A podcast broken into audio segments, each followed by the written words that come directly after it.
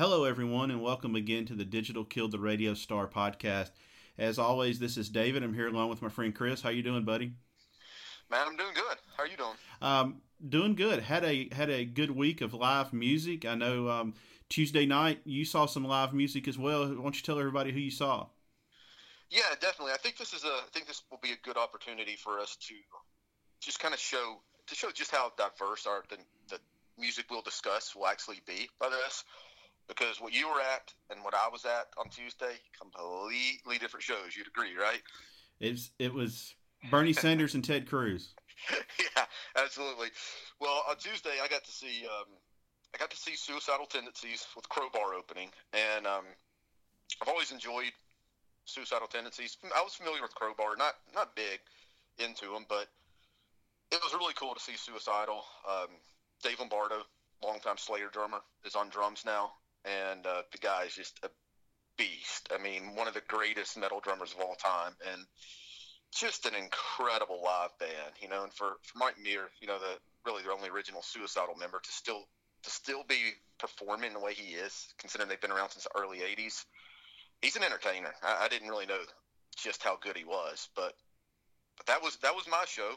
I guess now you can tell how different yours was. Well, I went Tuesday night to see Son Volt here in uh, just let everybody know I live in uh, right outside of Jackson, Mississippi, and and Chris lives in Memphis. Uh, went to a place called Duling Hall to see Son Volt, and first time I've seen Son Volt in. When did we see him in Birmingham, Chris? You know that have, wouldn't that have to be at least four or five years ago? Actually, I think it was 2010 because I think our mutual friend sent us a uh, a text about that. That's a concert we'll just we'll talk about in a future Yeah. future episode. Anyway, they sounded great. Um, two maybe two slow songs. Um, they did uh, 10 second news. And uh, what's the new? The it's a real slow song off the new. It uh, the Southern and the Cairo or something like that? Um, I know there's one with Cairo in the name. I can't think of the full. I can't think of the title right now. yeah, they I know the song though. they they they did that, but uh, as you know, it's a typical Son Volt show. As far as I think, Farrar said a total of maybe thirty words the whole concert, Yeah. and uh, you know how I think you and I've talked about this before. He's so he so wants to get to the next song in between, you know, songs that I mean, it, there's just there's no wasted energy, and toward the end they were getting it was the song before Windfall, and you would agree the pedal steel plays a prominent role in Windfall, would you not? Yeah. Mar- Absolutely. all right, Mark Spencer's amp goes out, and he is literally fusing, tr- trying to change the fuse on the amp, and they're getting ready to go into Windfall, and Farrar's just got this look like I don't care if it's up or not, we're we're rolling. Farrar probably looked like he wanted to kill him. Right? Yeah. I mean, he probably had to walk to the next uh, venue, but uh, th- they played I think five songs off the new album, and it was very very loud.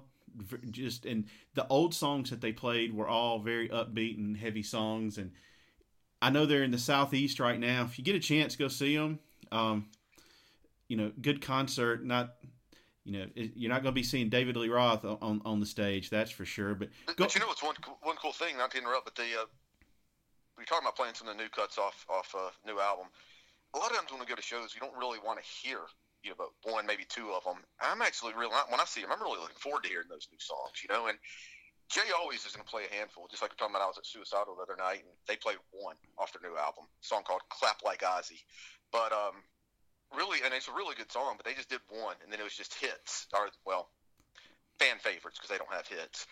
But yeah, I mean, Son Volt, I, those are songs I'm looking forward to. That new album. So we've talked about that in a prior podcast. New album's just stellar. Right, they played "Promise to the World," "Back Against the Wall," um, "Sinking Down."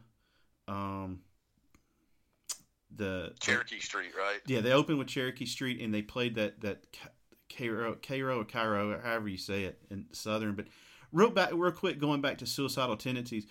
I think I told you my my knowledge of suicidal tendencies is a bandana and a Pittsburgh uh, Pittsburgh Pirates hat that one of the guys Yeah, the old guitarist used to wear that, that Pittsburgh Pirates hat, and kind of uh, kind of an, Muir's kind of an iconic bandana. Right, kind of an iconic uh, image because that, like I said, I, I couldn't have told you a song they sent, you know, they that they play, but I just remember, you know, like all the Metal Edge magazines. But you, you were telling me they're basically um, thrash meets hardcore slash punk. Yeah, I mean they were kind of a uh, one of the fail, you know, one of the one of the one of the first ones to really. It's, they they call it the it was it's categorized as crossover. And Suicidal, a band called the Cro-Mags, uh, you probably heard of Agnostic Front. Mm-hmm. They, they were all kind of this uh, crossover where it was just that blend of the hardcore and the metal kids coming out together. And um, it's good. I mean, you, if you listen to their first record, it's it's pretty much a hardcore record, and they get as they got a, you know, over the years they've had more of almost more of a metal sound. A well, really good band, fun band. Um, I mean, I recommend checking them out if you never have them. If you're into the metal punk, they're a great band. Just a classic, you know, California skate punk band. Well, if you're familiar with uh, Metallica and Robert Trujillo, he was he was in Suicidal Tendencies for a while, correct? Yeah, absolutely. I think he came on.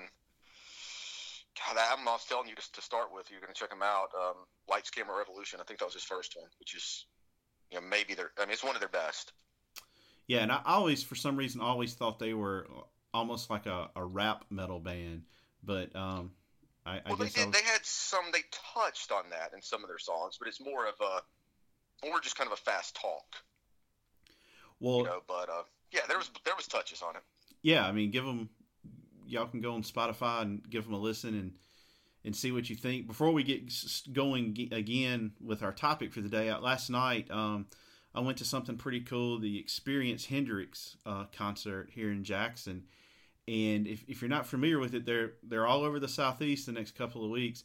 It's basically some of the greatest guitar players on earth getting together and playing Jimi Hendrix songs. Uh, Zakk Wylde, Brad Whitford from Aerosmith, Jonny Lang, uh, the guy that's the guitar player for Los Lobos, Eric Johnson, uh, Dweezil Zappa, and uh, just a really good show. Zakk Wylde is a beast, just a beast. Definitely one of the best players out there. Literally opinion. and figuratively, just a beast. It's the only way I, I know how to. Uh, yeah, he looks like a Viking. Oh, complete complete Viking. Um, great show. I know they're coming to Memphis, New Orleans. I think Houston um, in the next week or so. So if you're listening to this and live in one of those areas, it's money well spent. Uh, before we get going on our topic, I do want to tell you that this is the first podcast that we're recording where Chris and I are not in the same room. We're actually about 200 miles apart. And so, uh, if there are any audio issues or things that um, uh, may annoy you with the sound quality of this, let us know. It's kind of a test run. If if this doesn't work, then we'll continue to do it in person. It's certainly not a big deal. Before we do get going, I do want to tell everybody we are finally on iTunes. That was a uh, labor of love this week. I had a couple of days off this week and, and really put in some time making that work. So the easiest thing you can do now is go to the iTunes app on your phone or go to, um, I'm sorry, the podcast app on your phone or go to iTunes and subscribe. It'll automatically download to your your device um, as soon as we upload it. And if you could go on there and rate us and get us give us a review. And the reason I say that's not to hear, you know, if you have nice things to say, of course we want to hear that. But the more ratings and reviews we get, the more exposure the podcast will get with linking up to other podcasts. We're we're in the music category, and so it will uh, link link us up to some more high, higher profile podcasts and hopefully increase our listenership. And I, since our last podcast, I have started a YouTube channel and I have two videos up from Son Volt and two videos up from Experience Hendrix last night. So that is uh, Digital Killed the Radio Star on YouTube. Subscribe to that channel. We're on Twitter at Digital Killed. Uh, obviously on Facebook, still on SoundCloud as before, and we're now on Instagram at uh, Digital Killed the Radio Star. So, Chris, I think we got all the social media platforms covered. Definitely sounds like it. I think I think we're on our way, man. Well, today's episode is going to be a fun one. I think it's uh, we're going to talk about cover songs, and uh, as I was thinking about doing this episode, you know, when a few years ago, bands doing all cover albums were kind of it's kind of they were kind of looked upon the way uh, bands were probably in the late '90s when they started doing the uh, state fair circuit. You know, it was kind of looked upon as well they don't have anything else to do. They're just going to cover stuff that they know is good. And I'm sure it's a lot cheaper to go in and do that to record, you know, a covers album. But cover songs, you know, have been around, you know, since the beginning of music. But uh, used to, um, you would see them. Uh, maybe a band would just cover one song on an album, which is a lot of the ones I'm going to talk about. But also, it's becoming more and more popular to have themed cover albums. Like uh, Encomium is a kind of a famous one, a Led Zeppelin one that came out in the '90s, and I know the band had one called I can't I can't remember the name of it, but anyway, uh, they're becoming more and more uh, popular. It's kind of like uh, the um, the movies. You know, they keep re um, rebooting movies like uh, Spider Man and X Men and things like that, and so. Um, the covers are get, are getting better. Um, Chris, what, what are your what are your thoughts initially, just when you hear cover song and kind of the history of them? I mean, I, I love to hear them, and I think I think one thing too um, is in the past, kind of like live albums, cover songs. It yeah, it kind of looks at your a cover song or a greatest a cover album or a greatest hits or a live album a lot of times it looks like you're out of material, but then also too a lot of times it's to fulfill a record contract. Right. You know, a lot of times guys want out of their record deal, and you know they they owe them, say Atlantic Records, they owe them three albums, and that'll be a good way to just put one out and get out of it quicker. But I love cover songs, you know, when they're done right, and and I really like it when they make it their own. You know, I don't want to hear the same thing because you know what? You're probably not going to do it as well. If I like the song, you're probably not going to do it as well. But um, yeah, I mean, there's there's a. I was trying to think about this and think about different songs, and I'm sure I'll leave out, you know, half of my favorite cover songs. You know, because when you're trying to think off the top of your head, it's tough. Oh, this a, it's but, it's impossible to narrow this down. Yeah, and so and that's why when we were talking about this, you know, we were just like, hey, let's just uh, let's not do like we've done on some of these prior podcasts where we have we have a list and I don't nah, let's just let's just discuss songs. You know, I mean it's um no no flow to this. It's just conversation. Um, if you haven't heard some of these songs, yeah, you know, maybe you like the original and you go check out the cover that we named. Yeah, and it also probably give us an opportunity to go off on a little bit on maybe something about each band that we're going to talk about, um, what we like or don't like about the band. So I'll uh, I'll start it off, Chris, and and tell you uh, you're gonna laugh at this one. Um, one that I really like listening to, and it's not on Spotify, and I think probably you'd have to go on Amazon to get it. It's you. It's probably I don't know if how many are still out there, but there was a Kiss compilation album that came out. Man, was it 95, 96? I remember that. Yeah, something like that. And Garth Brooks covered "Hard Luck Woman." I remember that. That's good. That's a good cover. And it's really good. And, and I'm I'm I'm not a Garth Brooks fan or really a country music fan or what passes for country music these days, but you know, you think about it, that's almost a perfect song for him. And that, correct me if I'm wrong, that was Peter Criss that did that original, right? I think I think so. I'm not I'm not big on Kiss, but I think he did. You know, and, and Garth is like, I mean, he's like just about everybody else that age. You know, they grew up. If they if they're, if they're a kid of the '80s, they probably grew up just worshiping the altar of Kiss. I mean, it's just about everybody, and so it doesn't matter if Garth. I mean, Garth's into rock. You know, that's why he. That's why. I mean, he's known to put on a rock show. Yeah, basically. But, yeah, yeah, it's a cool cover. Yeah, I think he even did the Tonight Show. So uh, it got some mainstream attention, and then when you hear Garth Brooks is covering Kiss, I'm sure a lot of people are like, "Hmm, wondering how that's going to go. That that's one that uh, immediately stuck out to me as kind of, and be honest with you, I, I am not a mega Kiss fan. Um, I have several other albums and and realize how important they were to rock, but honestly, I'd never heard Hard Luck Woman until I heard that cover. So I went back and I liked the original as well. So they did. Yeah, it is good. Did their job. Well, I'm gonna just one that I, I mean I'm gonna just go and start off with. Uh, yeah. If you've if you've listened to all of our podcast, you're you're already picking up a trend that you know they should be they should be catching on by now. That your favorite band is Black Crowes and my favorite is Social Distortion. Right. And I think Social Distortion just I love their cover songs because when I talk about doing things different, well, Mike Ness is going to do them different because he's going to make it a little bit punk. Uh, he's just going to rock them out. First one is, um, well, of course, it's kind of a punk song to begin with anyway, but it's a song called "Death or Glory" by the Clash and uh, just a great, great cover. Um, Making Believe which and Death or Glory, by the way, is it's not on an album of mine. It's a it's a rarity, but I, I mean I have it. I got some bootleg that has it. But the next two are on albums. First one's uh, next one's Making Believe, which is I'm struggling right now. Is it? I want to say it's Patsy Cline. Mm-hmm. And it starts out kind of sounding like a, just a regular country song. And of course, he uh, he uh, puts the social distortion spin on it. And then, of course, the one that they're known for and that they pretty much close every show with, Ring of Fire. Yeah, I, um, I, knew you were going to bring that one up. Yeah, I mean that is just a you talk about a badass cover song. That's it. I mean they and they will rock that one out. If you if you I'm sure you've probably heard that. Everybody's most people listening to this probably have, to have heard that cover. But if you have not and you want to check it out, check out the live at the Roxy version. It, I mean it's probably about seven minutes long, and it is just it's awesome. You know, and he really doesn't uh, on that song. He really doesn't change much up on it. I mean, it's just it's just a a, a, a faster drums and electric guitar. Faster tempo, yeah, yeah, just a faster tempo. That, I mean, that's pretty much it. And of course, no no trumpets, but yeah, I mean, he pretty much sticks to the original. And I mean, I, I just named two country songs that he's done. Uh, he's done. He's covered a lot of other ones with his solo albums and with Social Distortion, but those are the two. The, those are the two country songs I really love by him. Well, and, and I mean, he has such an affinity and fondness for that that genre of music, especially yeah, from, from, especially from that time frame.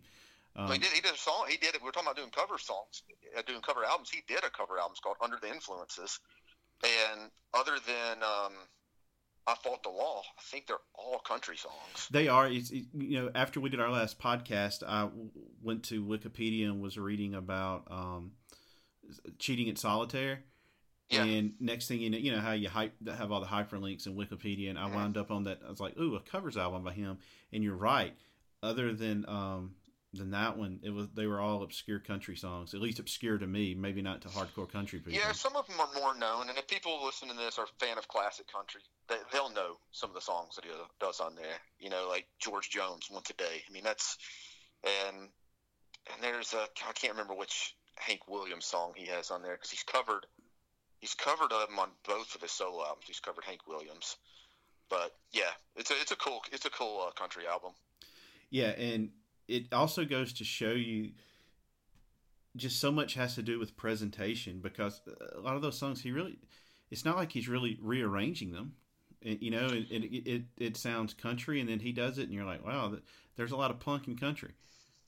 Yeah well and, that, and there's you know one of my really good friends we're, we're both into a lot of punk music and there's a trend that's going more and more where the the punk rocker is putting down the guitar or putting down the you know putting down the electric guitar and they're bringing in the stand up bass and they're doing folk or rockabilly country. Yeah, there's a lot of them doing that because you know he just sent me a link that um I can't think of his name right now, but it, the, his favorite band is Bad Religion, and the singer of Bad Religion just put out kind of a country album.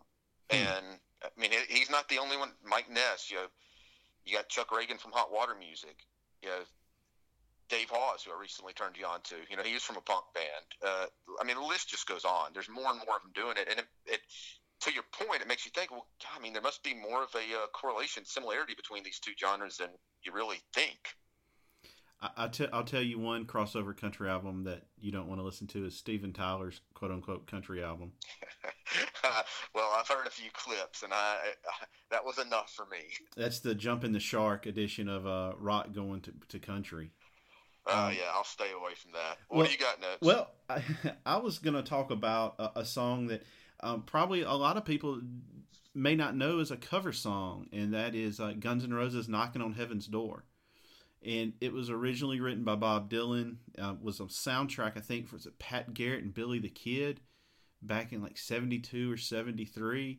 And I mean, they have just really made that song their own, and they were you know performed it before they did Appetite. That was something that they performed, and it's just been a you know you go see them live regardless of incarnation, they're going to play it. Well, I would have listed that if you hadn't. Uh, I mean, killer, killer, killer cover song. Yeah, and it you know you when you hear it, you don't go, "This is a Bob Dylan song." You know the way they have it. No. You know the way they have it arranged and live. You know we saw them this summer. They stretch it out eight or nine minutes and just really. It's kind of one of the highlights of their shows now. Yeah, and, well, like I said, make it your own. You know, that's what I love.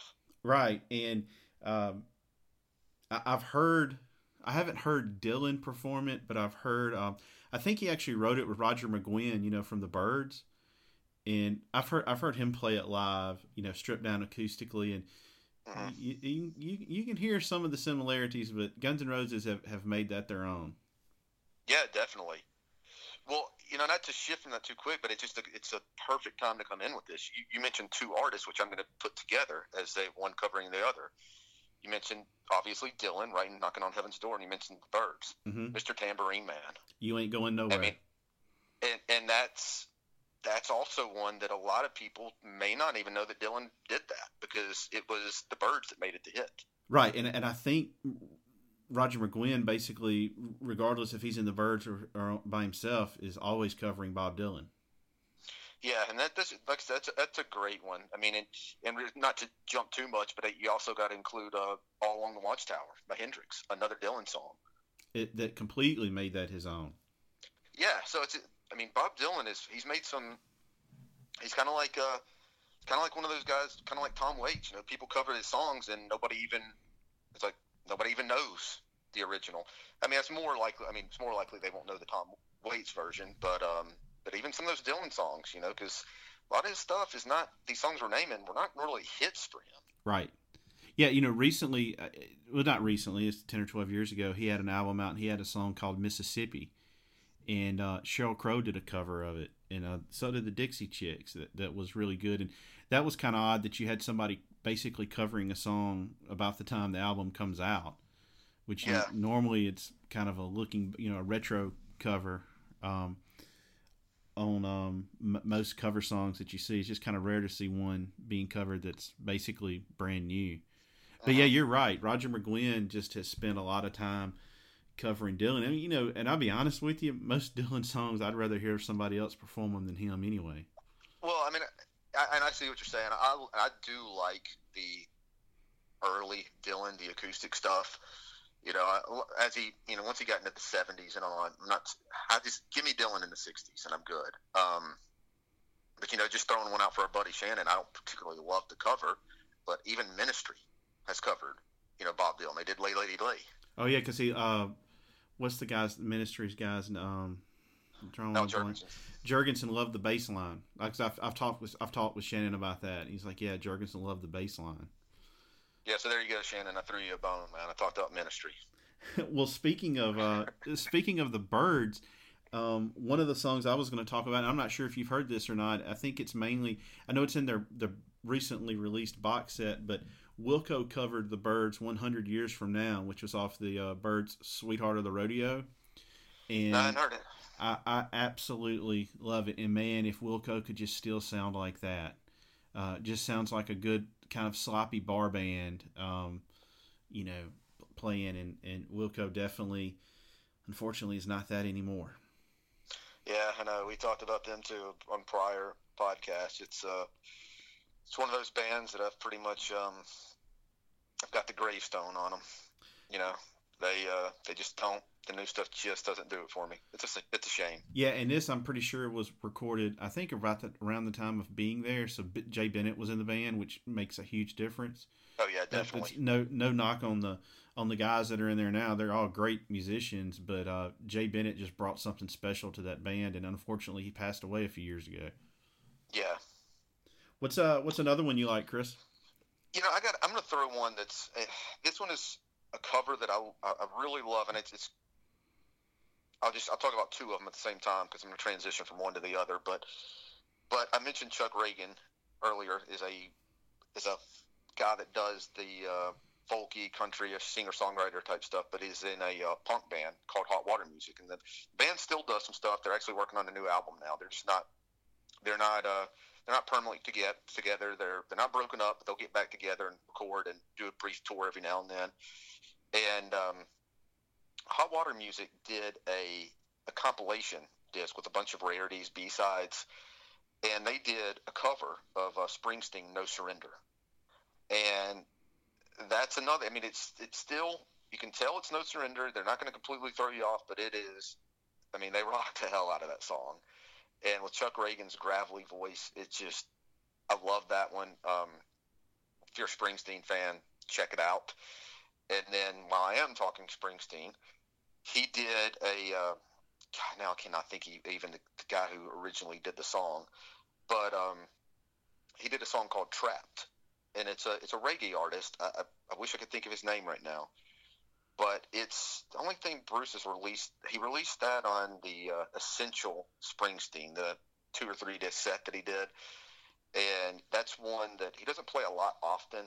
He doesn't play it live often, but when he does, and I was fortunate enough to see it once live, it has a huge, huge reaction. Um, just a really, really good cover.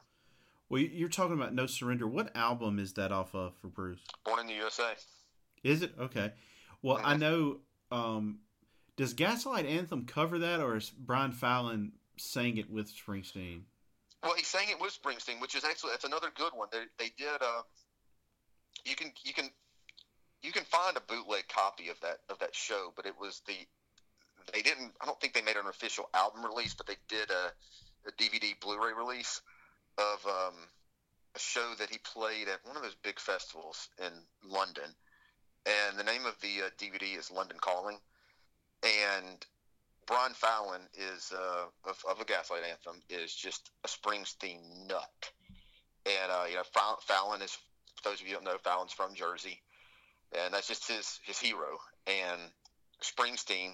It's, it's a really cool story, but Springsteen Fallon was talking about how uh, they were on the same they were on the same festival, and Springsteen came backstage looking for those guys, and he had heard their their uh, first two albums, and he came back like, "Hey man, I, I really like your first two albums. I, I love your I, I love your albums." And of course, they were just blown away, and they said that's kind of when they knew that they had arrived when Springsteen came back there. And Springsteen asked Fallon if he wanted to play a song with him, and um, they did "No Surrender." And the verse that Fallon has just since just chills up my spine. It's, so mean, because we we talked about this, the way the guy emotes is just awesome. But now they haven't officially covered it, but it's worth a listen. That's another that. I'm glad you brought that up. That's another good good version of a great song. Yeah, and if you've never listened to Gaslight Anthem, just go buy all their CDs. yeah, yeah, do it now. Don't wait. And buy and while you're at it, go ahead and buy a Fallon's solo disc, and also he did something called the Horrible Crows. So anyway, right. What do you got? Well, I was going to talk about uh, um, a song that, that I love. Um, most people may not be familiar with the person that covers it, but uh, it's a version of the Rolling Stones' "Dead Flowers" by Gilby Clarke, who for a brief time was a rhythm guitar player in Guns N' Roses. That's on my list. Uh, I'm not even joking. It's well, on my list. Well, this is a fir- this is a first. I think we have three or four things we actually agree on. Yeah, I love that cover. That's a. I mean that, and I love that album. I mean, it. Other Gilby albums are kind of, you know, they're not. There's some filler on them. Oh, not that one. No, that one. That is that is a great album. Pawn Shop Guitars, people, check it out. Gilby Clarke. Yeah. Anyway, and, I don't mean to. I don't mean to cut you off. Go no, ahead. no, I, I I agree with you completely. Um, Skin and Bones is on that one, right? Yeah. Yeah, great song. But you yeah, that, jail. That, but that's a great example. Like they didn't change anything up on this, just straight version of it. But it's just and Axl's in it. Yeah, Axl Rose is in it, and it it's uh, Gilby Clarke.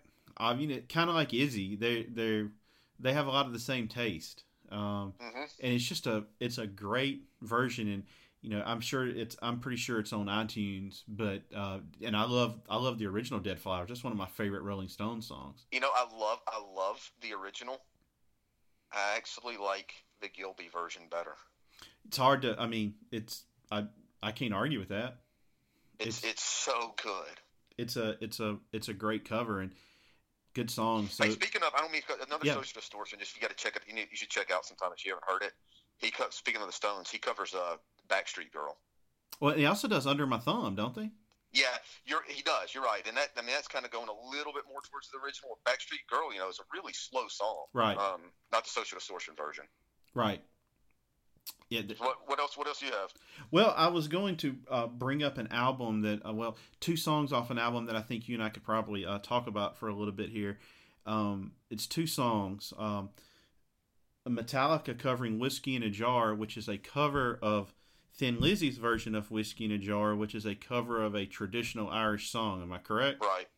Yeah, and, you are. And also their version of Bob Seger's "Turn the Page." Uh, I would say if I were ranking these, "Turn the Page" is my favorite cover song of all time. Wow, wow, yeah, I, I, don't think I would even put that as my favorite cover by Metallica, but yeah. um, but it's it's good. I just love it, you know, with Hammett playing the slide, and and it, to me, it, to me, there's more emotion in it than the Bob Seger version. Call me crazy, but uh, I, I love it. I, I absolutely love Turn the Page, and Whiskey in a Jar is. I don't know what you what you think about it, but I absolutely love the song. I would think you would probably like it since you're a big Thin Lizzy fan. I love, love, love, love the Thin Lizzy version, uh, and I think Metallica did a good job with it. But the Thin Lizzy one is, uh, yes, it's amazing. Well, what's your? And that's what, one where Metallica really kind of stuck with. Right. Yeah. They, they, they still play it. Um, and they they play it. Not every show, but it's not infrequent, you know, to hear them play it. Yeah. So, what is your favorite Metallica cover song? Um, you know, I'm staying on that same album. I do really like the uh, they brought in all those different people when they did Tuesday's Gone. Oh yeah, I really like that. Maybe that may be my favorite one. Um, and I do think they do a really "Am I Evil" is awesome. Mm-hmm. Um, of course, a lot of people wouldn't know that that's a cover, but let's see what else did they do that see, I like. I would have thought you would have said the Misfits "Die Die Die My Darling." No, if I were to name a Misfits, they do. I think their version of "Last Caress" is cool. Yeah, and that, that's an entire double album of covers that they've done, and that that thing sold pretty well because "Whiskey in a Jar" and "Turn the Page" were two pretty big singles for them. Yeah. What mm-hmm. you got? What you got, Chris? Let's see. I'm. You know, one that I one that I love is, um, and this is another one where I think they just made the song better. But uh, yeah, this is just going to kind of show how we're all over the map with our tastes and all. But the Lemonheads, Mrs. Robinson, mm. the old Simon and Garfunkel song. Yeah, that's what. What was the the one kind of hit that they got? They got a lot of radio play. Um, they had a few of them. I mean, that trying to even think of it. I mean, that one I think had a little bit of success. Mrs. Robinson. Yeah, that's what I'm saying. Like when I think of the Lemonheads, um, I'm drawing a blank on the single. But I mean, they had a lot. They they had several. Um, if I could talk, um, I'm drawing a blank here. I, I mean, this song is off "It's a Shame About Ray," which is just a really good album. For whatever reason, I'm drawing a blank when I think of song t- titles. But yeah, you're right. Mrs. Robinson is it's a great it's a great cover, and it they didn't change a whole lot of a whole lot up on it. No, and I just think it's one of those ones. I think is I think they did a better job. I mean, I just I like the version better. It's more for me. One, two. Uh, this is just. I'll go and throw another one. That's this one is kind of off the wall, but um, and I can't think of the guy who originally did the song, but Joan Jett, Crimson and Clover. Oh yeah, that's. I can't think. It's, a, it's an old song, but I love her version. I think that's a really really cool song. No, that that is a good one. I'm drawing. I'm drawing a blank on that. Um, and well, it's it's, a, it's probably a lesser, at least to us anyway. It's a lesser known name. Right, right. Yeah, that's a good song. That that is a random one that you would remember that one. Yeah, I, just, I love it. I mean, that's my that's my favorite song by her. Let, let me throw one out here and and and see your take on it. it it's actually a cover song, but and, and guarantee you most people don't know this. Um, Quiet Riot doing "Come On Feel the Noise" originally by Slade. Yeah, yeah. I mean, I, I, I like the song. I mean, we we uh, we talked about this before podcast. We both grew up on on uh, that '80s rock, the the hair bands, and uh, yeah, that's that's a really that's a really good one. And you're right. I bet you Uh, I, bet you at least not at least ninety percent of the population, ninety percent of people that know that song don't know that's a cover. And their their other kind of hit was, was "Mama, We're All Crazy Now." That was a cover as well, wasn't it? Yeah, but that, well, that's the thing. They were covering. I think the reason why they did, they were covering bands that were they were big in the UK, but not in the US. And so the the people just don't really know those songs. You know, just like I mean, there's certain bands that, that were huge that were huge over there that didn't do well over here. Like for example, T Rex. You know, Slade kind of fits in that category. I think they had some pretty good success over there, but not here. Yeah, and you know that song was huge on MTV, and you know, some people say kind of launched the the hair the hair rock movement, if you want to call first, it a movement, or at least metal album to reach number one on Billboard, right? I believe that's their claim to fame. Did you see Yeah. that? Did you see them when we were in college when they were in Oxford? No, uh-uh. That was uh, we'll have to when we have our friend Kate on. Kate actually interviewed them on uh, Rebel yeah, I've Radio. seen, I've seen the video. He showed me that before. He showed me when we were in college. Yeah, that's uh, uh, unfortunately uh, the la- guy uh, is it Dubrow? Was that, was that his first Kevin name? DeBro. Kevin Dubrow. Yeah. Well, Yeah. also if if I'm, I don't know if you've ever heard it, Oasis does a cover of that. It's a B side on a single. I actually bought it in a record store in Atlanta um, a couple years ago, and I love Oasis. And it's not. I think they're doing it more just kind of to have fun and playing around in the studio, but it very true to the original. But um, very do a very good job on it. That one's going to be hard to find. But Yeah, um, never heard it. and well, the, speaking of British cover songs, um, I love the version that the Wallflowers do of "Heroes" by David Bowie. Eh, it, you know, it, it's not bad, but that's one where I, I do really like the original much better. Well, and that's Right. that's a tough one to cover because it's so, you know, it's, it's a unique song structure with that um, the feedback on the guitar basically playing through almost the entire song, and you kind of it's very that's a very beloved song by Yeah. Bowie fans and just you know the casual listener. But that's one that stuck out to me. I know it was on like the Godzilla soundtrack or whatever. And that's where you see a lot of used to used to see a lot of cover songs on um, you know these these soundtracks before Mhm. before people started doing um, you know entire albums of them.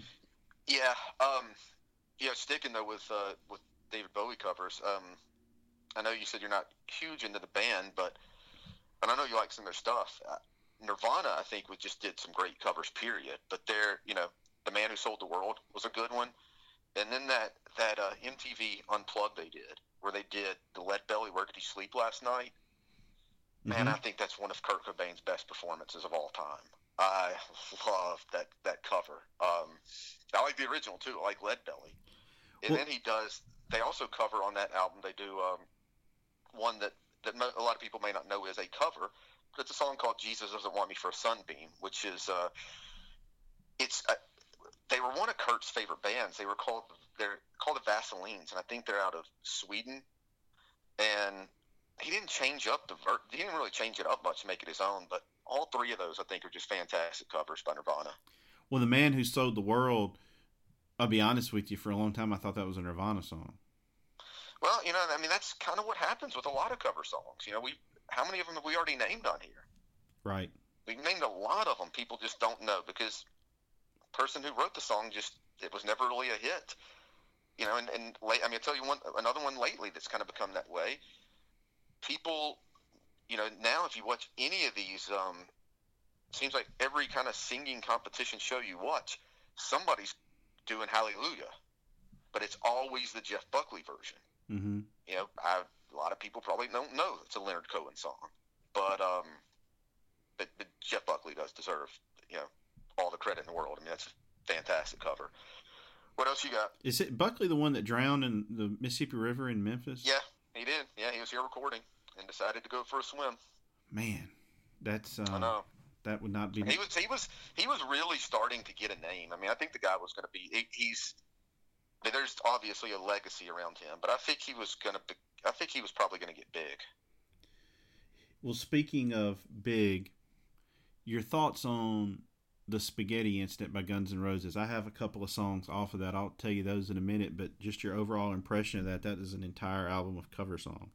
I like it. And I know a lot of Guns N' Roses fans don't. I really like the album, but what do we talk about a lot here? I like punk music, so I know a lot of these songs. I'm familiar with a lot of these songs.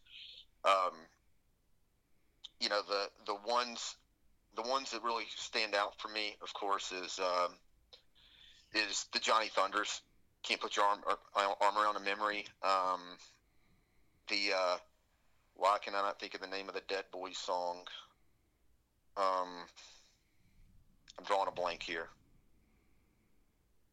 Well, you know, the, oh, go ahead. but anyway, the, the Dead Boys. I can't think. I cannot even think of the name of it. And then um, they do the Damned New Rose. Uh, I think I think those are all cool songs. Yeah, my, my favorite two off of it are uh, "Since I Don't Have You," which is actually a cover of a doo-wop song. Yeah, it is a good one. And then "Down on the Farm," which is a by a punk band called the UK Subs. Mm-hmm. And um, a little bit of trivia: uh, "Down on the Farm" was the last song Steven Adler performed live with Guns N' Roses until he got you know back with them for a couple of shows on this last tour. Uh, Farm Aid. Um, yeah, they played civil. They played Civil War, and then Axl is actually, you know, Axl and Izzy are actually from Indiana, and Axl goes, "We don't know a country song," and he goes, uh, "If you can take a joke, this is our version of a country song," and they breaking it down on the farm. Yeah, that, I, am not. I just the song I was thinking of. It came to me. Uh, the Dead Boys, ain't it fun? Yeah, it's with uh, was it Michael Monroe from um, oh, I'm drawing a blank. Um, Hanoi Rocks. Hanoi Rocks, yeah, yeah, he's on that song. That yeah, that's a good song. Actually, the song gets a little dark. yeah, well, you know, as it's a great song. Which, by the way, that's a great, great punk band. That a lot of people are not familiar with the Dead Boys. Great band. Um, actually, you can you could throw a cover song of theirs is one that I really love. They did uh, the Stones. Tell me. Hmm. And uh, really cool. Are they British? Yes. Mm-hmm. There, there seemed to be well, no, no, no, no. I was thinking of the Damned. The Damned is no. The Dead Boys are. Uh, the Dead Boys are out of Ohio. Okay. they ended, up, they ended up moving over to uh, and became a part of that New York scene of the late seventies. But yeah, they were from I want to say Cleveland. Okay, for some reason I was thinking. Um, well, a lot of those bands were, you know, and a lot of those bands that they covered on that album were British. Speaking of British, speaking of the Brits, a song that we talked about in our first ever episode um, is Rod Stewart's version of "Cigarettes and Alcohol" off Oasis' first album. Definitely made. I need to go listen to that. I still haven't heard it. That that album is actually really good. I think it's called "When We Were the Young Boys," and mm-hmm. it's mainly covers of I believe most of like British artists. They do. Uh, he does a song called "Hotel Chambermaid" and um, oh gosh, drawing a blank on, on the rest of them, but the way it's the way they arrange it and the way they play it, it truly sounds like it's just a Faces song. Oh and, wow, I'll have to check that one. you know, because that's a good, just kind of sloppy bar band song to begin with. Yeah, definitely. And, yeah, and uh, you know, I, I, don't, I don't know what you think, but I think Rod Stewart has like one of the two or three greatest voices in rock music.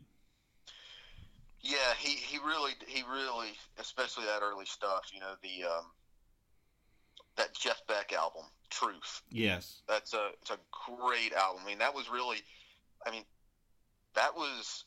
I mean, I know everybody talks about Zeppelin ripping off all these blues artists. Well, that album came before Zeppelin, and if you listen to Truth, you'll say, "Wow, this sounds just like Zeppelin." Well, fact is, Zeppelin sounds just like the Jeff Beck band. Right. Um, that was a that is a great rock record. If you like if you like Rod Stewart's voice and you like early Led Zeppelin, you got to check out Jeff Beck Truth. And, and, notice when I was talking about Rod Stewart, I said rock voices, not Great American Songbook voices. Oh yeah, absolutely. I mean, he he was the the you know late '60s through you know the '70s, just a great great rock and roll voice. You know, yes, he has. I mean, he's right up there with like Paul Rodgers. Absolutely yeah, I, I, I love hearing him sing rock music, not this other stuff that he seems to have fallen in love. But speaking of cover songs, he does a great Tom Waits cover, um, "Downtown Train." Well, yeah, I mean it's not a bad cover. I just love the, the Tom Waits. You know, um, Tom Waits is just it's a real emotional sounding song, and Rod Stewart just made it a pop hit, which you know was huge for him. But that's one that that falls into that category where most people would not know it's a cover song. Right. Do you, do you have any others that you can think of of like people wouldn't know that's a cover song? Um, I'm trying to think.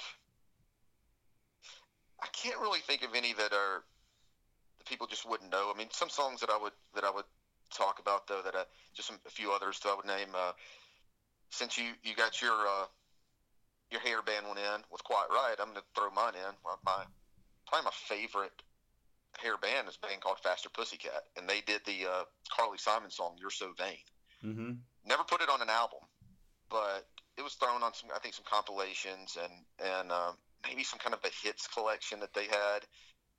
And those guys will still, I don't think they've done it in a while, but they they would they still are there's a good chance they'll still throw that one out live. They, they just did a really, really rock, good, good rock version. That song gets um, for for it not being like on an album. That song gets played all the time on Hair Nation on Sirius XM. Yeah, it, it's it's a big hair band cover for sure. It just I don't know why they never put it on an album and tried to release it as a single, but it's it's a good one. Um, I'm trying to think of some other ones. I'm just we've talked about this one before when we talk about it's. I'm almost hesitant to name it because it's you know the faster pussycat when you can at least find this one, the only way you can find it, as far as I know, is by getting on YouTube. We talked about this on a prior podcast. Ryan Adams doing Iron Maiden's Wasted Years. Um, you know, I, I don't think I need to tell anybody, even if you've never heard Iron Maiden's version, I don't think I need to tell anybody that it's not any kind of a ballad or uh-uh. slow song. I mean, if you know Maiden, you know they Maiden Maiden doesn't do ballads, and um, Ryan Adams just made it like a really sad, tortured sounding song. Yeah, and I mean, very slow. Just it's it's an amazing cover. I mean, you talk about taking something and making it your own. And, well, I, and I love the Iron Maiden version, but Ryan Adams just made such a cool version. Yeah, I have actually I have three songs that are three cover songs that he's done that I really like. Um, obviously, the one that everybody knows is Wonderwall off Love Is Hell. And I think uh-huh. we mentioned this before. I saw an interview with Noel Gallagher, and he said he, he said you know he wrote the song, and he goes, I didn't know what the song was about until I heard Ryan Adams sing it. And yeah, and also he covers Alice in Chains "Down in a Hole" on the Follow the Lights EP, and then most recently, uh, you know, he covered Taylor Swift's 1999 album, and I love his version of "Bad Blood." Yeah, that's good, and the best one. And this is, uh, you know, I, I don't think I've ever even heard the Taylor Swift version because I don't, you know, I don't have and this is not to bash Taylor Swift. I think she's a obviously gifted, gifted songwriter. But um, the song uh, is it uh, "Out of the Woods"? Mm-hmm. That's my favorite one on there. That's so I, I can't can't tell you how it really is as a cover because I don't know the original. But that's that was definitely my favorite one off 1989. Yeah, and he's just he's just a genius. Just, yeah, all it is to it. He he uh when I first heard that this 1989 thing, I was like, well, maybe he's he's finally bit off more than he can chew. And and honestly, I didn't listen to it when it first came out, and then one day I was like, I'm just gonna I'm gonna hop over on Spotify and take a listen, and I was like, holy cow, this is actually really good. Yeah, I mean, it, it and I, and we we said this before. That album is, you may think it is, but it's not a goof. You know, 1989 is not a goof at all. I mean, he is he's just a fan. Like I said, he, she's a she's a gifted songwriter, and he's just able to appreciate what she does. You know, supposedly he he um, back in his heroin days uh, recorded a a version of um, the Strokes. Uh, this is it album, and I may be wrong, but I'm wanting to I'm wanting to say I read he did it on a banjo. That'd be cool to hear. Uh, I think that's one of those. That's one of those bands that you know, kind of that trendy, popular sound. That, that's a good band. You, you, so you're you're a fan of them? I, I do like those first couple of records. Yeah, they're they're good. I mean, it's catchy. It's really catchy. They kind of were uh, the they kind of were the darlings of the press there for a while. Yeah, that's what I'm saying, and that's a, it's kind of a trendy one, but they're they I mean they, they were worth the hype. They were I mean good band.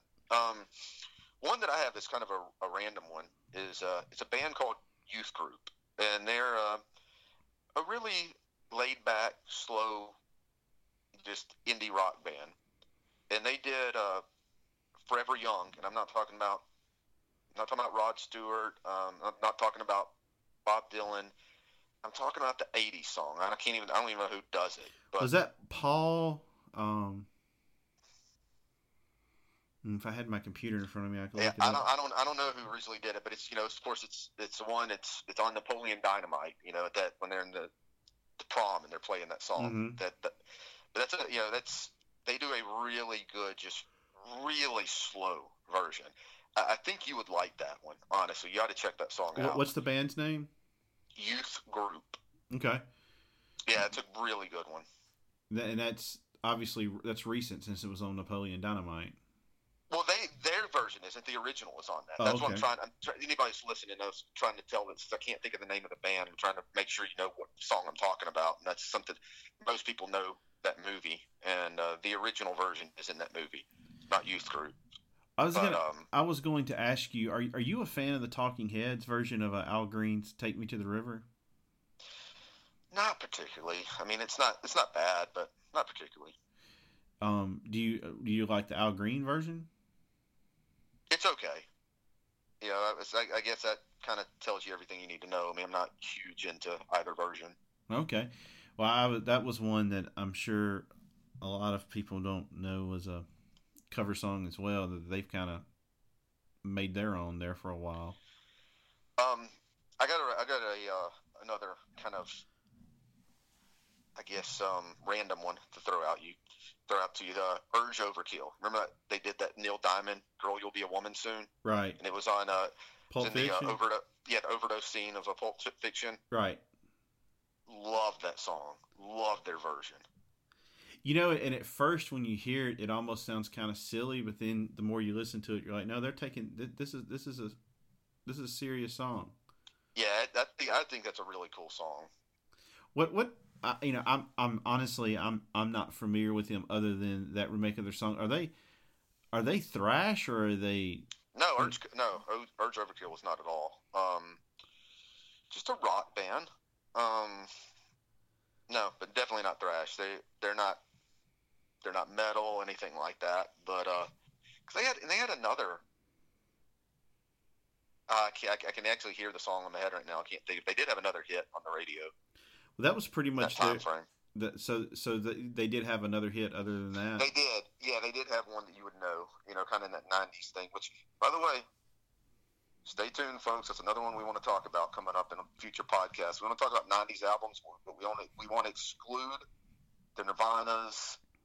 That, that we want to do the where we talk about the Soul Asylums and bands like that. Just that that era of the '90s albums that are favorites of ours. So. One we talked about. I'm looking forward to that one. Yeah, that that's going to be a good one, and and I I got a feeling that one could get pretty random. Yeah, uh, yeah. I mean, I've got a couple of them on there that are just. I mean, they're, but I, I do want to kind of stick to song to stuff that at least people, maybe it was at least made it to radio. May not have been huge, but at least made it to radio. I don't want to do the completely obscure stuff that I do a lot of times.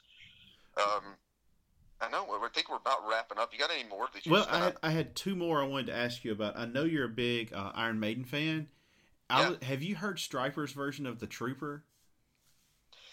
yes, and I can't place it right now, but um, I, I know they did. Stryper's another band that did one of those just full-on cover albums. Yeah, it's called The Covering. They actually did that, which was really good, and they did uh, Lights Out by UFO, which was really good. And one that they just knocked out of the park on that is uh, Kansas is uh, "Carry On My Wayward Son." Which you know, Michael Sweet's one of the got one of the all-time great voices. He can sing anything. Yeah. Well, I love Heaven. I loved uh, the Sabbath, Heaven or Hell.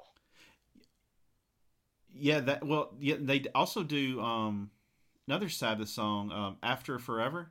That's on the actual album though. That's not yeah, on the covers album. album. Yeah, I'm sorry. That was, on, that was on an album, but uh, that's, that's yeah, that that uh, that version of Heaven or Hell is really good. and I had Heaven and Hell. I had one more, and then um, we'll throw it to you, and then we can wrap it up. Have you heard Velvet Revolver's version of Psycho Killer by the Talking Heads? No, I ha- I don't think I have. That's a that's another one that um stood out to me, and I think we've co- covered pretty much everything I had kind of scribbled down. Um, is yeah, there anything? I mean that's that's that's for the. I mean that's. I think I've covered most all of mine. Um, a few others that I would at least make mention of. You know, this is. I think um, one we kind of forgot a, a, a, a glaring. You know, one that we kind of left out is uh, Joe Cocker. Little help from my friends. I mean, he, his Yeah. whole he owes his whole career to cover songs. Yeah, I mean that's a great one. Um, another big one, Johnny Cash hurt. All right, sorry. So I, I'm glad you brought that up.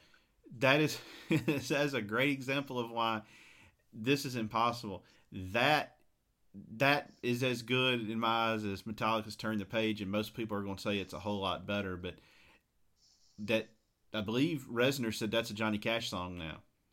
Sounds like one. Yeah, it, it definitely sounds like one. The, um, maybe the best video of all time. the sad video, very Yeah. sad. really sad video. But those, yeah, that kind of, yeah, the, the last ones I would say, um, just some random ones. Um, you know, Van Halen, he really got me. He's great. Uh, I'll tell you, a, a Pearl Jam one I really like was that they, and, I- and I know, so I remember my, my girlfriend at the time, God, she hated that song, but uh, Last Kiss. Yeah, and And that that's was one of the, and that was supposed to be for their uh, fan club only. Like e- it, has, it just has that 50s, you know, that 50s storytelling, just sad tale.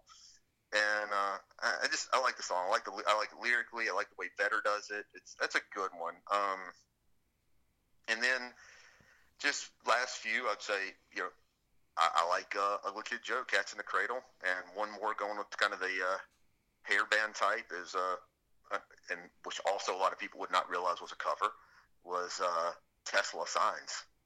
yeah, yeah. And then Tesla actually did two cover albums called Real to Reel. Mhm. That uh, but I, I'm surprised you didn't mention your boys Motley Crue uh, doing Smoking in the Boys Room. That's a good one. You know, Uh, it's not. That is a good one. I mean, they, and they've done a couple of cool covers. I, I, their uh, their Helter Skelter is awesome. Yeah, and they And I did. think they uh, did a really cool version of Helter Skelter. Really rocked it out. Yeah, and it, they play. No, I think they played Anarchy in the UK when I when I when I saw them. But yeah, Yeah, they usually do. They they do. They well, they're supposed to be done now, but they were playing that song at the end. You know, pretty much every time you saw them.